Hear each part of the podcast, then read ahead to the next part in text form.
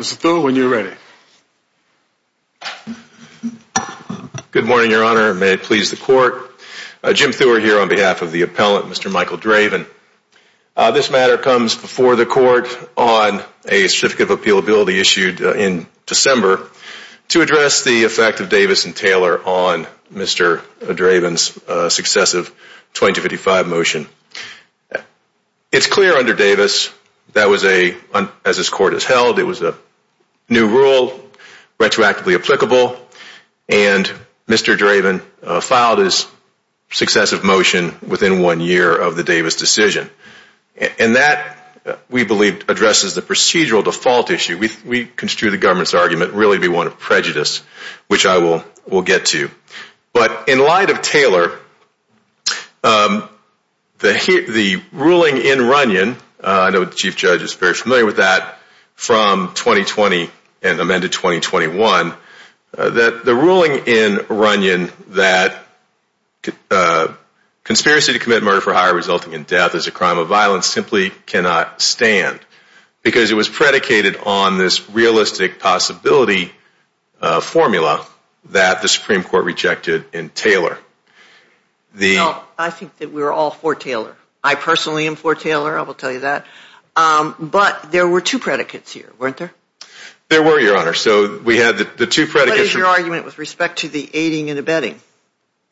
Well, Your Honor, my argument with respect to aiding and abetting, again, is based on Taylor. And what we've presented is that the formula that Justice Gorsuch applied in Taylor of some act plus an intention to commit is insufficient, is indistinguishable from a substantial step in an intent to cause, which supports aiding and abetting liability. Well, of course, as I read the aiding and abetting statute, it talks about aiding and abetting, right? And Taylor talked about um, something entirely differently, didn't it? It did, Your Honor. It was an attempt. So And aiding and abetting, there's a whole slew of case law that says that aiding and abetting is exactly the same as the principal offense. So aiding and abetting carjacking is equivalent to carjacking. So it's very different than Taylor. Your Honor, I concede all of that. I am making uh, an argument for an expansion based on the language in Taylor from the Supreme Court. The language in Taylor doesn't go to an aiding and abetting. Or it doesn't go to the actual crime. It's all about what the language was in Taylor. And what was at issue in Taylor? What was the standard? What was the act? It was an attempted Hobbs Act robbery. It was an attempt. An attempt isn't the crime. And that's what Taylor was about. Yeah. Your Honor, I agree.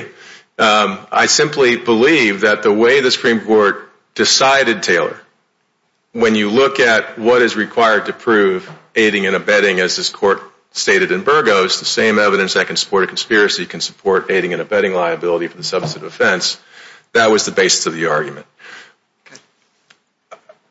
Now, the issue that the government raised really is directed towards prejudice. And you know, here, there is the carjacking resulting in death predicate. And we have this split in panel opinions as to what is required to be shown. Runyon stated quite clearly that um, if you have a general verdict form and you've got two predicates, one is invalid and one is valid, the Court is required to determine whether each predicate offense qualifies as a crime of violence. Now, I concede that in Said, uh, which Judge King is very familiar with, there was a different standard applied, which needed you needed to show more than a reasonable probability that the jury relied on the invalid predicate.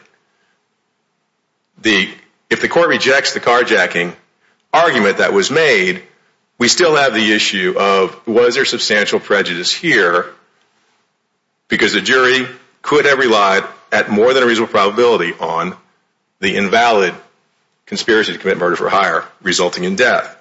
And I think when you look at the record, we satisfy that standard. If you look at the uh, government's closing, in addressing count five, page 1577 of the uh, joint appendix, the prosecutor said, once they start this conspiracy, once they all make this agreement, that one actor can follow through this agreement and commit the crime for them. So the theory presented to the jury on count five, the 924J, was predicated on the conspiracy. And here, the carjacking and the conspiracy for hire were not coextensive. In Said, Mr. Said was in the skiff when they attacked the Ashland. So when the firearms were discharged, Mr. Said was in the skiff. The conspiracy brought him there. If the court looks at Ali, Ali was the getaway driver. He participated in the robberies. He dropped a bag of money as he left one of the robberies. That's not the case here. Mr. Draven was not in the car. Mr. Draven was not present for the carjacking resulting in death. And we think that distinguishes Mr. Draven from Ali and Said if the panel follows that line versus the Runyon-Simmons line, which simply said that both predicates have to meet crime of violence criteria on a general verdict form. So the...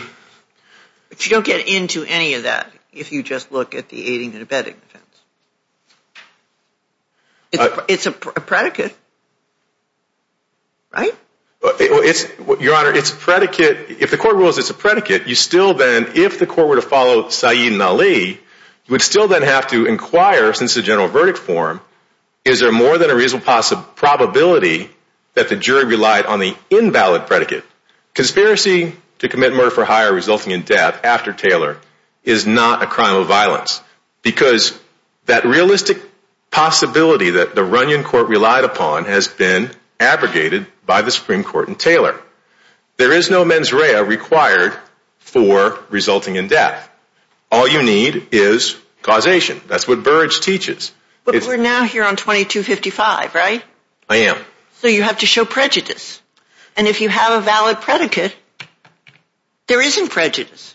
I disagree with Your Honor in that if you have a general verdict form where the jury was not required to identify the predicate to support the 924J conviction, then if I can show more than a reasonable probability, again, if we're applying Said and Ali as opposed to Simmons and Runyon, then that valid predicate is insufficient to support the 924J. So this case has been interesting because it's when when it started in June of 2020, it was pre-Runyon, it was pre-Ali, it was pre-Simmons, it was pre-Said, it was pre-Taylor. So it's been an interesting uh, journey. But for the law applicable today, if you look at the Said construct, there's no doubt there was a general verdict form. There's no doubt that there were two predicates that went to the jury purportedly to satisfy the 924J in count five.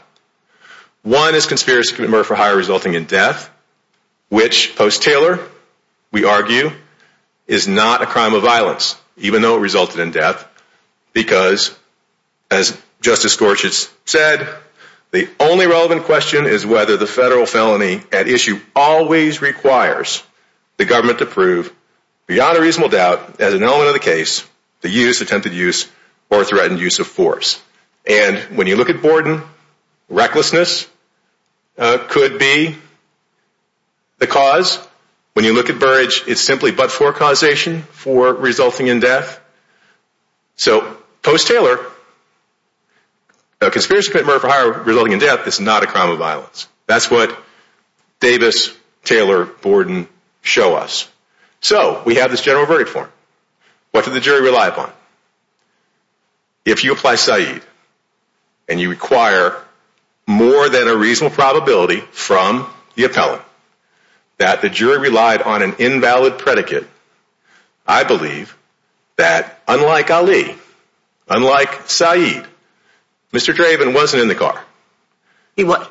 He was not in the car. He was the carjacking occurred over a course of a couple minutes um, at the bank. If you But he was convicted of aiding and abetting the carjacking. Correct, Your Honor. But this is this is the use or carrying of the firearm. Aiding and abetting is a principal.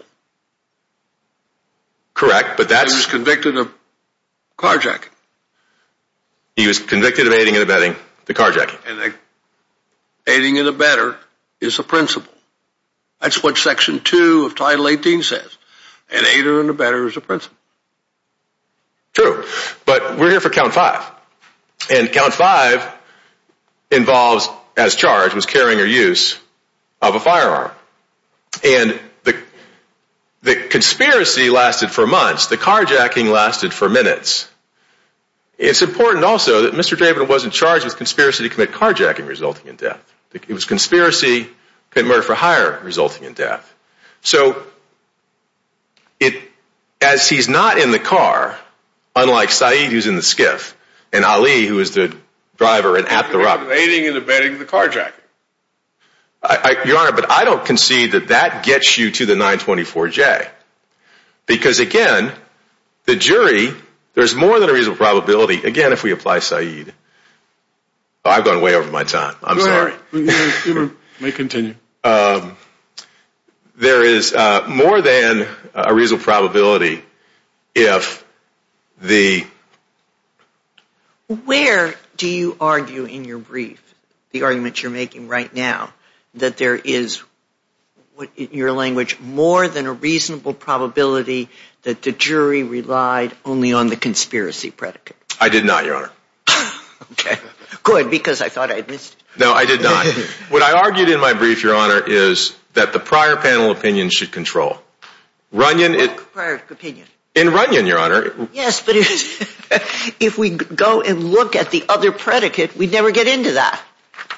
Your Honor, I respectfully disagree. Because when you read Runyon, what Runyon says is, since we have two predicates, they both must qualify as crimes of violence because of a general verdict form. And then it analyzed. Very quickly, the carjacking said, carjacking we need not deal with very often. Evans says carjacking is a crime of violence. And then they spend extensive analysis on conspiracy to commit murder for hire resulting in death to establish at that point, pre-Taylor, that conspiracy to commit murder for hire resulting in death was also a crime of violence. So uh, it's interesting, of course, because Runyon, of course, is this case. Runyon is Mr. Draven's co-defendant. So we have um, you know, this court opined in this case that that's the analysis you follow on a successive 2255 when faced with a general verdict form. Now, I can see that Ali and Said did not, did different things. In this case, in the district court, it's not in this case in the appellate court. Your Honor, I misspoke. That's correct. I blurred those lines. But um, it's not law of the case, certainly not. Um, I just, It's an interesting, I think, comparison in that the facts are obviously uh, the same. The predicate here, not speaking in terms of conviction, but the predicates in terms of the factual basis are the same. But in Taylor, the Supreme Court talks about an intent is just an intent. That was the basis. And you don't get to violence necessarily because it's just intent, attempts. But here, doesn't it have to result in death? And we're saying that's an act of violence itself. And that was the intent of the conspiracy. So even though it is conspiracy, which normally, you know, conspiracy to commit, uh, you know, Hobbs Act robbery is not enough now. We know that attempted is not. But here's a conspiracy to hire someone to kill someone. And it didn't stop there. I agree. If it stopped there, then that would be Taylor. Because that's an intent. It's intent. But it says, no, it must result in death. And so why isn't that the violence there, which is the mens rea, which that was your intent to do so, even if, uh, let alone the, uh, uh, you know, the aiding and abetting, as Mott said, you're attributable to all the conduct. But as your problem, both have to fit in a general verdict. I understand that's a good argument. But I'm asking you, why is it covered? Aren't you distinguishing from, isn't it distinguishable from Taylor? Because Taylor, that was just the intent. But here, this requires someone to die because of your agreement to hire to kill. Well, Your Honor, I believe that, and I'm going to run out of time. No, you're okay right now. Uh, when you look at Taylor, it specifically eviscerated this realistic possibility. And Runyon conceded there was no specific intent necessary for the resulting in death. There was no mens rea for the resulting in death. And it relied upon its analysis that since there was no realistic possibility that anyone would be charged with conspiracy to commit murder for hire resulting in death based on accidental negligent conduct, therefore, it was a crime of violence. And that is what Taylor has definitively, I believe, uh, invalidated. So you can commit, theoretically, and I understand we get to strange places with the modified categorical approach, but we can get to a place where conspiracy to commit murder for hire resulting in death can happen recklessly, can happen negligently, can happen accidentally. And that is not the use, attempted use, or threatened use of force, which defeats it being a crime of violence. But you had the mens rea to kill.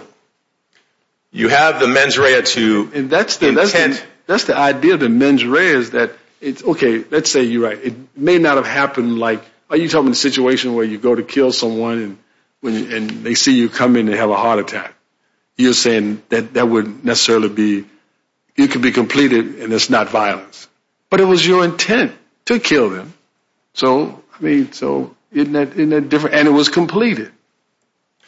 Your Honor, but categorically it could have been completed in any of a number of ways that would not involve the use, attempted use, or threatened use of force.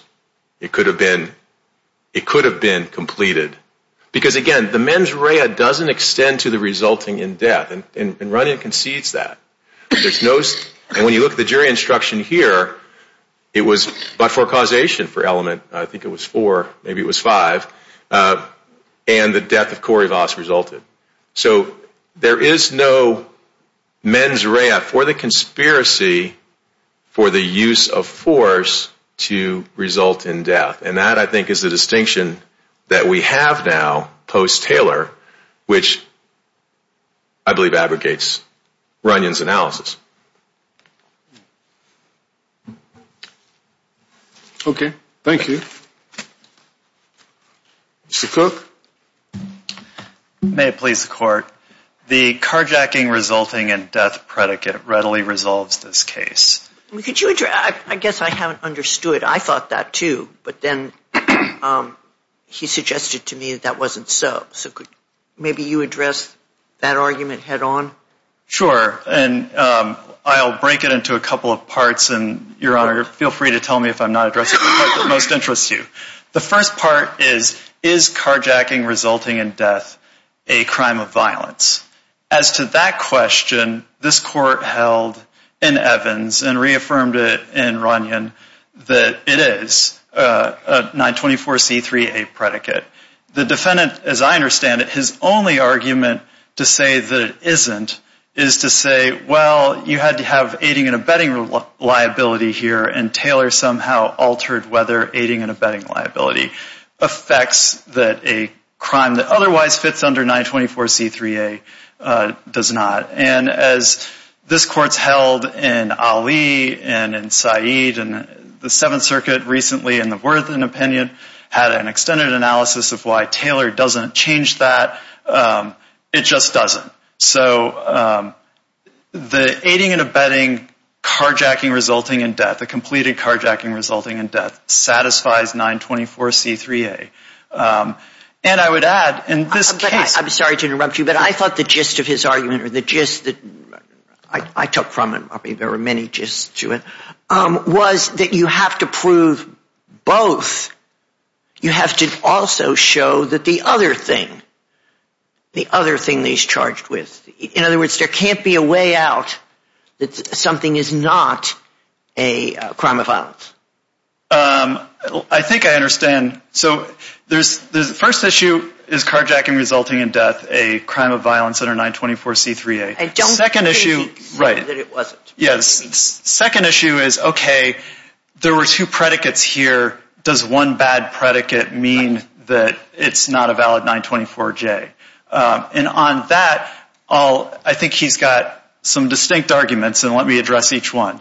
I'll start with his argument that, okay, assume that the standard in Said and Ali about harmlessness is controlling, which it is, and I'll get to a moment why it is.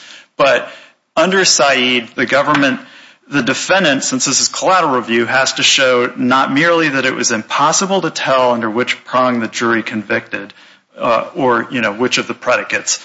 Um, he has to show that um, Uh, the jury found him only guilty on the bad predicate. And in this case, you really don't have to parse the harmlessness standard that much, and let me walk through why that's so. The jury found separately from the 924J both predicates. So the jury convicted the defendant of carjacking resulting in death, and he also the jury also convicted him of conspiracy to commit murder for hire with death resulting. That was in counts one and two? Um, that's right. And five is the other one? Right, that's right. On the same piece of paper they convicted him of the subsidy. Right. So you don't have to wonder whether the jury thought this defendant was guilty of carjacking resulting in death. They found him guilty of that. So we have a record that we know the jury thought that. What's left then is, okay, you have to show, the government clearly has to show the relationship between the predicate crime and the firearm. So here the 924J charged that the firearm was used or carried during in relation to each of the predicates.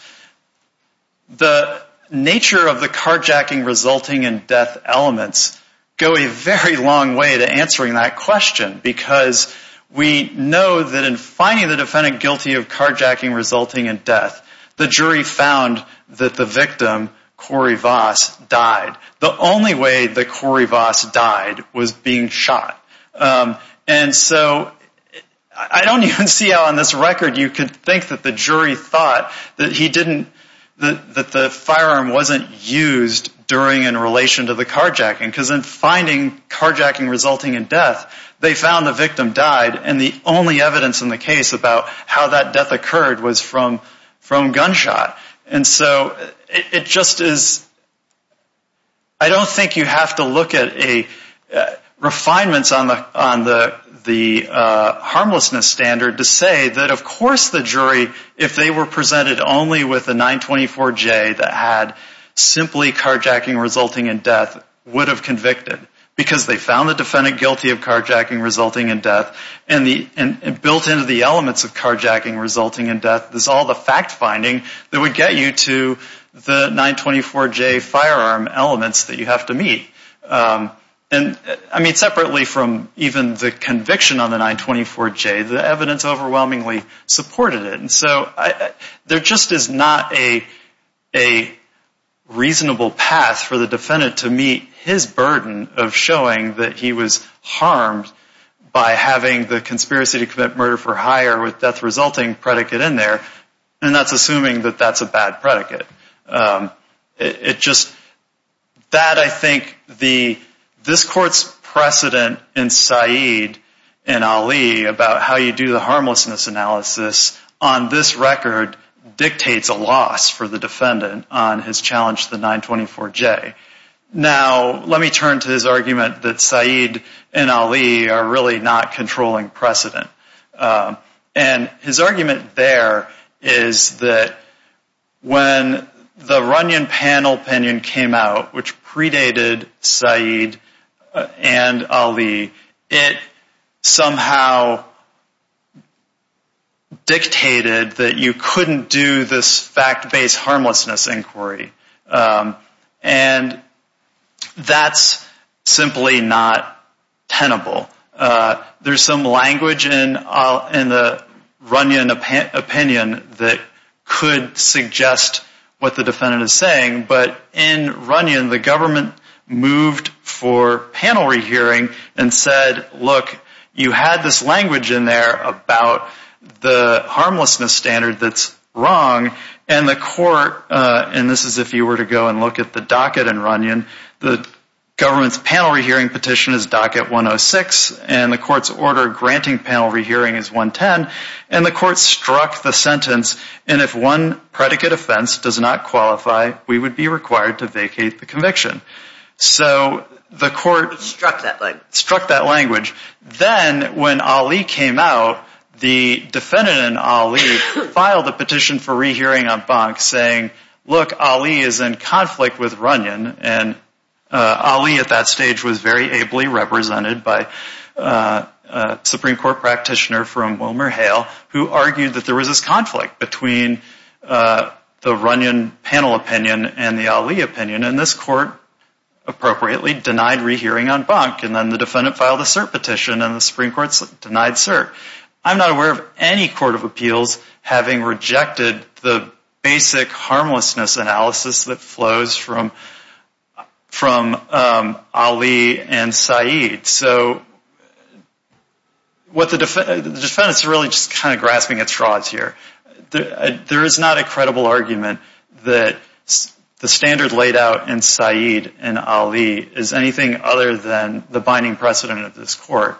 I mean, at worst, what you would say is the language from the Runyon panel opinion was was just dicta because they said both the predicates were valid, and so you don't really have to talk about what happens if one of them is invalid.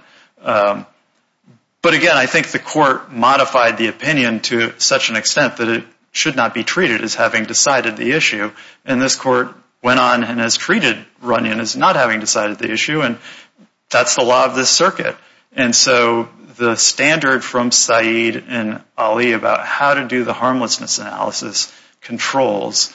Um, also, I would say that as to the Runyon panel opinion that predated Said and Ali, it couldn't have affected the Supreme Court's precedent about how to handle alternative theories where one is erroneous. Um, and we know it's well-settled law that the jury is the one that decides whether the predicate crime of violence was committed. You know, the jury decides whether the defendant committed is responsible for carjacking resulting in death or the conspiracy to commit murder for hire. And the jury decides whether that crime has the requisite relationship to the firearm. And in light of those being both factual inquiries, it's just directly controlled by the way the Supreme Court has analyzed in cases like Yates and Skilling and Um, um,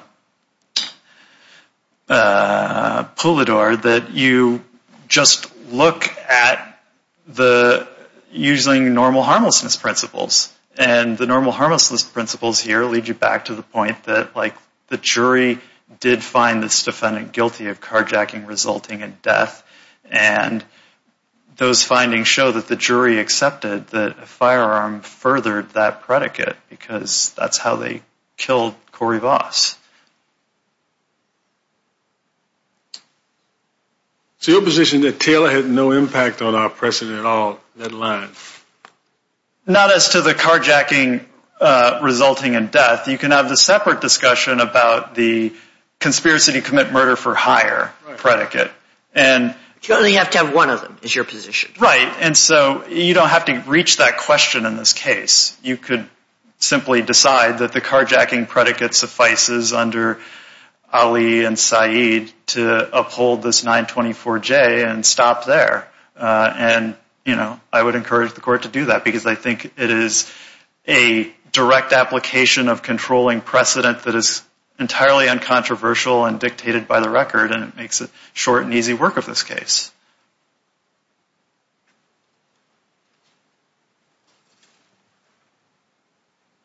Did you want to hear the other argument? No. Anything further? If the court has no further questions, I'd ask that you affirm. Thank you, Mr. Cook. Mr. Thur, you have some reserved time. Thank you, Your Honor. Uh, to address uh, briefly the comments by uh, my colleague, the yes, I agree that there was clear use of a gun in the carjacking resulting in the death of Corey Voss. And it is clear from the record that Mr. Draven was convicted of aiding and abetting that offense. But count five is different. Count five simply asks whether my client aided and abetting the use and carrying of a firearm related to one of the two predicates. It did not specify in the finding of the jury in count five that it was relied upon the carjacking resulting in death. So that does not satisfy, that doesn't answer the question here, even if the court were to apply a Said. I will also note that when... So say we, sorry I can't speak today, accept your argument on that. Where do we go then? So that gets rid of one count in your view. Right, Your Honor. And that's that's the issue here of Mr. Draven has the three life sentences as we stand here today. He's got the mandatory life on count one. He's got a term of years but imposed life on count two. And he's got life on the 924J. And if the court were to invalidate conviction on the 924J, he would still have two life sentences. But we are arguing that the court nevertheless remand under the sentence packaging doctrine so that the court can review the sentence on count two. And the reason for that is, as the court knows, the law changes. Uh, when he was convicted in 2009 uh, and now, we have had really a sea change between the First Step Act, between compassionate release and modification of sentence. Um, and we believe that we're taking the long view um, that over time, if the conviction on count five is vacated and he is resentenced on count two to some term of years, that will ultimately help him down the road for a potential modification of sentence, compassionate release motion, or in the event there is a change to the law that removes the mandatory life sentence on the uh, 1958A conviction. So that's why the remedy we ask is that uh, the court vacate count five and remand for resentencing under the sentencing package doctrine. I would also like to point out that uh, Mr. Um, Cook is absolutely right that in Runyon, one line was omitted, but the language I quoted to the court in my opening argument was not. I mean, the court nevertheless uh, did say that we are required to determine whether both predicates are crimes of violence. That language was not stricken from the opinion. And it can't be dicta because if it's dicta, then the Runyon court's entire discussion of conspiracy to commit murder for hire resulting in death would be dicta. It could have simply said, carjacking resulting in death is a crime of violence, we're done, and the rest of the opinion, until you get to the uh, death penalty phase argument, would have been unnecessary. Well, that's certainly not what the government is arguing here. So there was a reason why Runyon addressed both, and we would ask that the court uh, acknowledge that with Taylor, the analysis on murder for hire resulting in death, uh, conspiracy to commit murder for hire resulting in death is no longer a uh, crime of violence. If there are no further questions, I have no further comments. Thank you, Mr. Thur. Mr. We note that you were court opponent in this case, and we also, on behalf of the Fourth Circuit, appreciate your helping us on these cases. They're very important. I want you to know that uh, we thank you for that service. Thank you, Your Honor. Also, Mr. Cook, we note your able representation of the United States. We're going to ask the clerk to uh, announce a brief recess. This honorable court will take a brief recess.